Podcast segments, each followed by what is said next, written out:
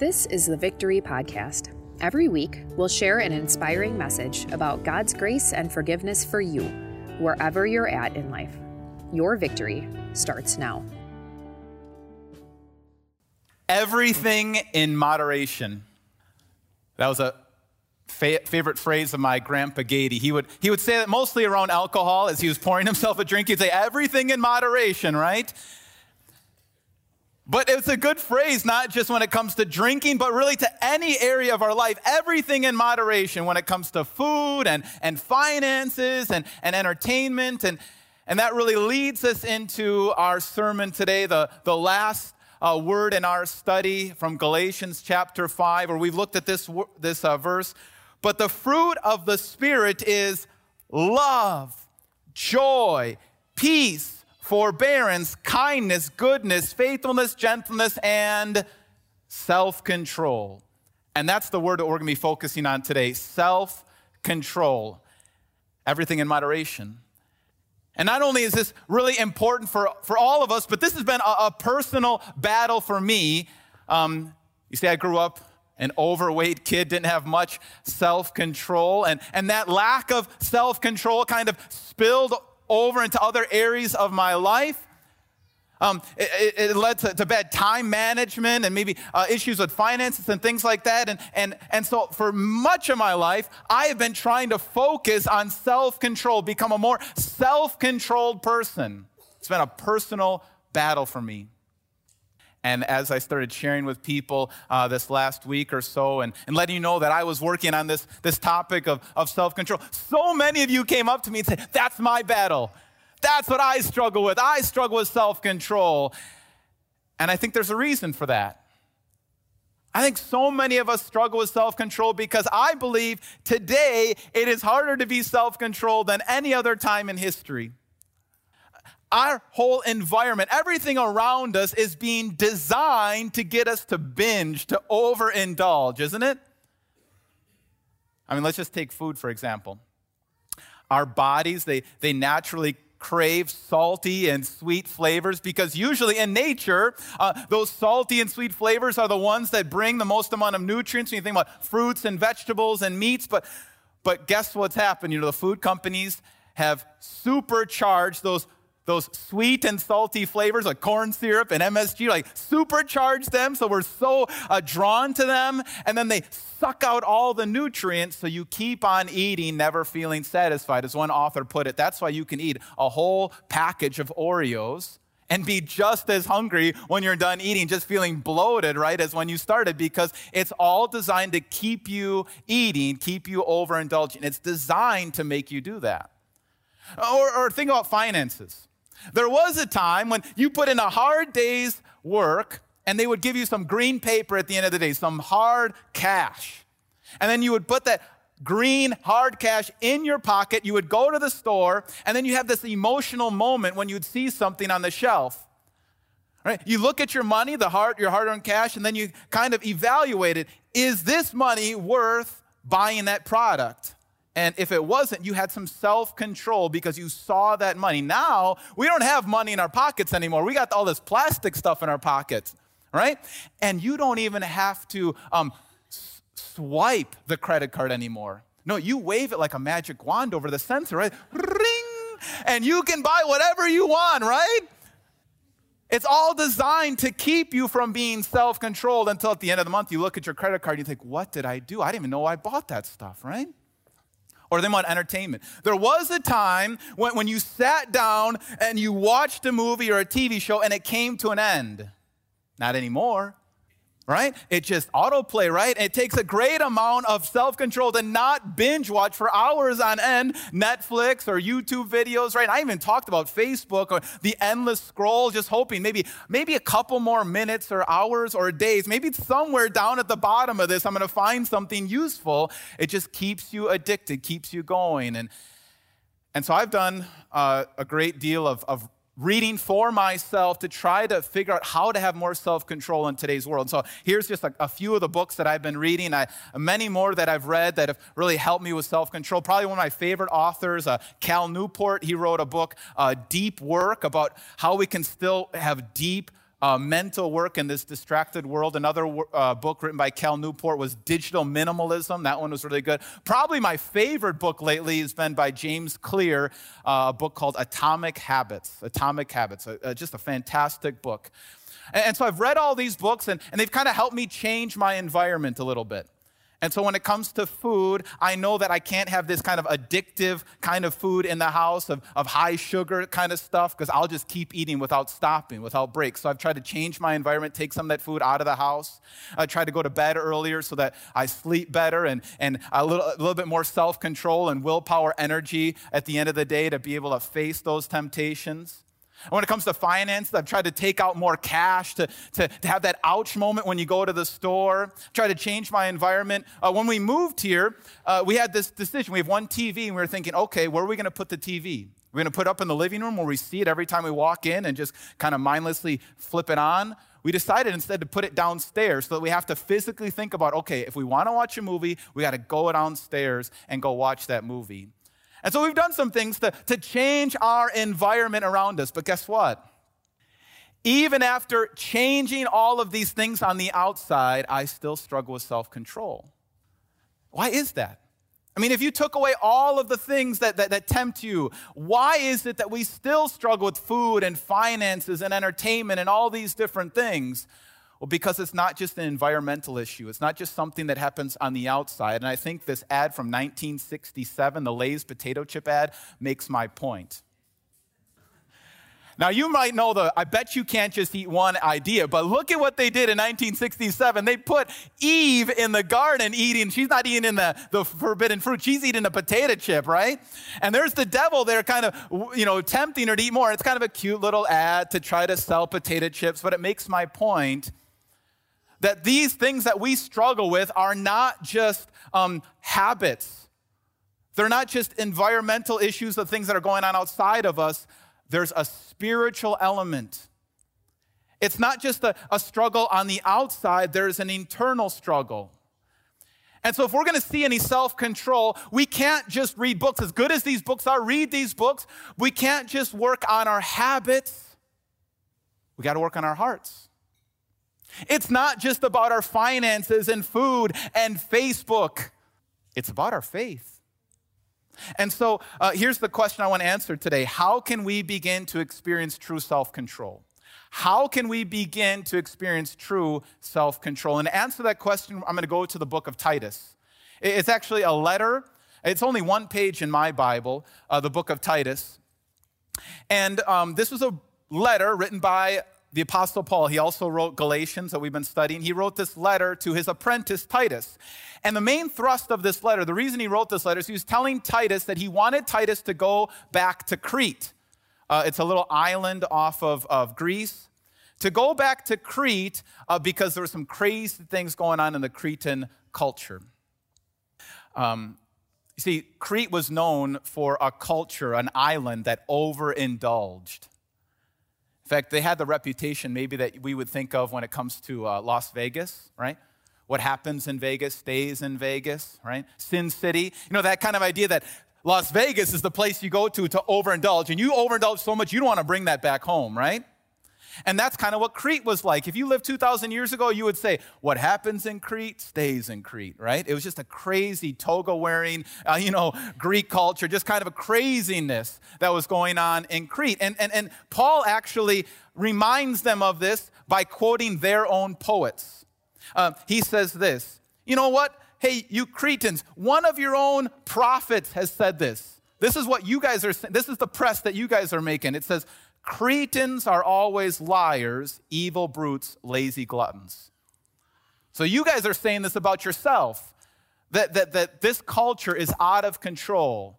You guys are eating too much, drinking too much, partying too much. You guys are out of control in Crete. And here was the problem that Paul struggled with is that was spilling over into the church.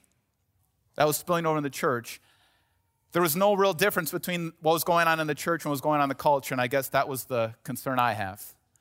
When I look at my life, sometimes I'm wondering is there really that much of a difference between my self control and maybe my neighbors who don't believe in Jesus? What about you? Is, is there that big of a difference between how you look at entertainment, how you look at food, how you look at money, how you look at things? as maybe your neighbors who don't know Jesus? Or do we need to make a change? And Paul says we need to make a change. That's why he's sending Titus back to Crete to kind of work with the Christian church say, we need to change the way we're living. Now, what Paul could have done is he could have used all of uh, this kind of literature. There was literature like this back then. It was, it was mostly from the Stoics, Stoicism. And, and, and speakers and writers like Marcus Aurelius and, and others were, were writing things that, that you could read today. Same kind of stuff of being self controlled, about having a sober kind of lifestyle. But instead of quoting Stoics and the philosophies of the day, as, as good as that is, as helpful as this stuff is, and it's helpful, he said something else. Here's what Paul says in chapter 2, verse 11. He says, for the grace of God has appeared that offers salvation to all people. Because I want to talk to you about the grace of God. Now, if you've been here for any amount of time, you've heard that week after week we talk about the grace of God. That's what we talk about every week. That's how we open up the service. That's what we sing about. We're all about the grace of God. Why? Because it offers salvation to all people, makes you right with God. It, it makes you right with God.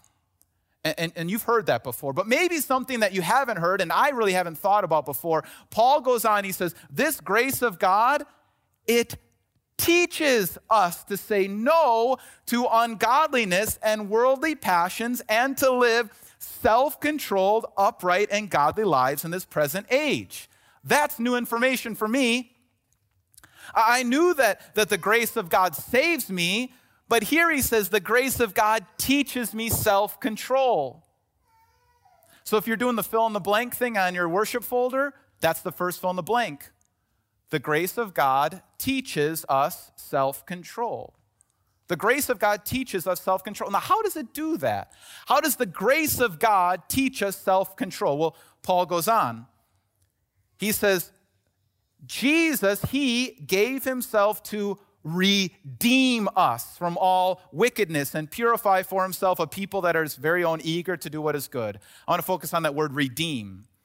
That word redeem is, is a word that would have been used um, in the slave trade. Uh, slavery, uh, in, in, in, some places in the Roman Empire, there were more slaves uh, than free people. Slavery was just part of the culture. It wasn't an ethnic thing necessarily. It was just, it was, it was how people paid off their debt. They would enslave themselves to other people. And so if you would pay off somebody's debt, you set them free.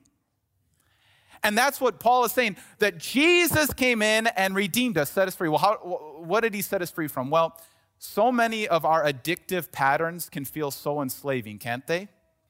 It goes something like this you eat that thing you weren't going to eat. You told yourself, I'm going to that party and I'm not going to eat that this time. I'm going to drink five gallons of water. I'm, I'm going to stay away from it. And then you get done and you ate that thing you weren't going to eat and you overate that thing you weren't going to eat. And then you go home and you feel guilty. You don't feel good. You ate too much. You drank too much. You, you said the things you weren't going to say. And, and, and you feel guilty about how you acted. You overindulged.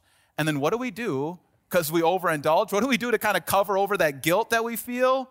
We go to the fridge and pull out that gallon of ice cream, right? To, to cover over how we felt uh, for feeling guilty. And then it just comes this enslaving pattern. You know, oh, why did I buy that? I feel so guilty that I overspent. And so to cover over that guilt of overspending, what do we do? Check on Amazon and kind of release that feeling of guilt by having that pleasure of buying something new. You know, I binged watched again. Oh, I want to get something done today. I feel so guilty. I'm, oh, what can I do to distract myself from feeling bad about binge watching? Oh, maybe there's something on TV, right? And we get caught in this kind of addictive, uh, enslaving pattern where we feel guilty for doing something, and then to cover over our guilt, to distract us from our guilt, we go right back into it and we just keep going down in this pattern, and it's enslaving. But Paul says, You've been redeemed, you've been bought. You don't need to punish yourself for yesterday's mistake because Jesus was punished for you. He has set you free. He's paid for your debt. You don't need to keep feeling guilty about that. He paid for it. You're forgiven. You're accepted by Jesus. And, and uh, let, me, let me tell you a little story from a devotion that our family loves to read. Anything that Sally Lloyd Jones writes for, um, for children's uh, devotional material, we buy. And, and here's kind of a teen devotion uh, that she wrote uh, Thoughts to Make Your Heart Sing. Sally Lloyd Jones, remember that? Sally Lloyd Jones. And, and here's, here's one of the devotions. Makes my point. During the Civil War era in our country, there was a northerner who bought a young slave girl at a slave auction. As they left the auction, the man says to her, You're free! In amazement, she looks at him and says, You mean I'm free to do whatever I want? Yes, he said. And to say whatever I want to say? Yes, anything. And to be whatever I want to be? Why, yes, indeed. And to go wherever I want to go? Yes, of course. You are free to go wherever you like. She looked at him intently and replied, Then I'll go with you. That's what it looks like to be a Christian. You've been set free. Jesus set you free. You can go anywhere you want. And we say, Well, I want to go with you, Jesus. Show me what you want me to do. Show me where you want me to go. I want to go with you, Jesus. You have set me free. I want to go with you. And that's how you begin to live a self controlled life. Now, not only have you been redeemed, but Paul goes on to say, um, He gave Himself to redeem us from all wickedness and to purify for Himself a people that are His very own, eager to do what is good. God is not just content to set you free, God is interested in purifying you. God is interested in continuing this work, this lifelong work of cleaning up parts of your life that you didn't want to deal with. And so God wants to purify you. Well, how does that happen? How do you get purified? How do you get cleaned up? This whole lifelong process, sometimes we call sanctification, lifelong process of getting cleaned up. Well, I think the people that do it best, I've talked about this before. If you hang out with me for any amount of time, I usually t- are talking about AA or NA, the Alcoholics Anonymous, because I think they do it better than almost anybody else. Uh, they're interested in using resources and literature and, and all the best techniques of the day but they also realize that they're not going to change much until they start working on your heart. And so every morning, I don't necessarily struggle with alcohol or any of those kinds of things, but every day I still read through the 12 steps because I find them so helpful.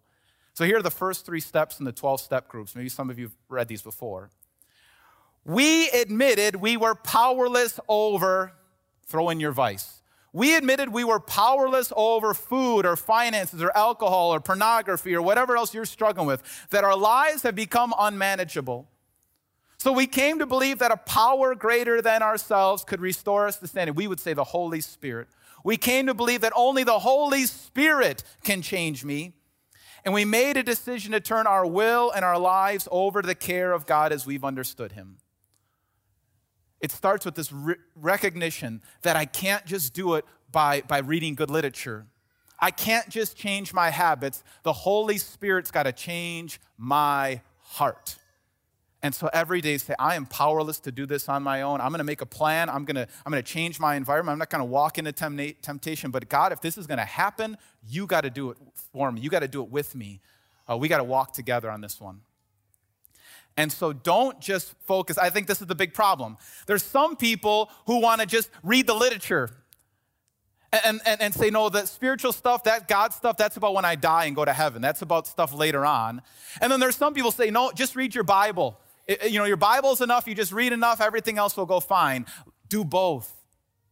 The fear of the Lord is the beginning of wisdom. Read your Bible, be filled with the gospel, be filled with the Holy Spirit, and then see the best knowledge that this world has to offer. Read good books, read good blogs, read good information, change your environment on the outside, but also you got to work on the inside. So if you have a take home point, here's our, our, our last take home point here work on your heart as much as you work on your habits. Let the gospel change your heart. Let the Holy Spirit fuel your heart as much as you want to work on your habits. Now, here's the reality this is going to be a work in, the pro- work in progress. You're going to leave here all jacked up, excited, and you're going to have all these plans, and then maybe Monday you're going to screw it up. And, and that's how it kind of feels like two steps forward, three steps back sometimes when it comes to food and finances and family and entertainment and alcohol or whatever else you're struggling with. It's like two steps forward, three steps back. We're a work in progress, every single one of us. And if somebody puts something on Facebook that they've figured it all out, they're lying. We're all two steps forward, three steps back. But that should not lead us to hopelessness, especially if you're a Christian, because Paul says this That as we're doing this, this hard work, as we're saying no to ungodliness and yes to self control, we're doing this all the while, verse 13, as we wait for the blessed hope, the appearing of the glory of our great God and Savior, Jesus Christ. Jesus Christ. We're doing all this, keeping our eyes looking forward, waiting for Jesus to return. And when Jesus returns, here's the hope He's to resurrect this world. He's to resurrect your body. He's to resurrect your will. He's to give you the self control that you always wanted to have. So now we work, we're a work in progress. We trust in the Holy Spirit. We, we're confident in, in God's grace. We, we make as much change as we, we can. And then when Jesus returns, he finishes the job. Everything in moderation, like my grandpa said, right? Everything in moderation. That's a, that's a good model for life. Uh, be self controlled. Everything in moderation when it comes to drinking, when it comes to food, when it comes to finances, entertainment, everything in moderation. And, and so read all the best books out there, read all the best blogs out there, set up all the different um, things that you need to set up to have self control in your homes and your lives. But here's probably the best way to have self control. If you're gonna have self control, if you're gonna stop binging, you gotta binge in one area of your life. There's one area of your life that God has even commanded you to binge. There's one area of life that God has demanded that you overindulge. And what is that? This is what he said. The ancient Hebrews would say this prayer every day, every day.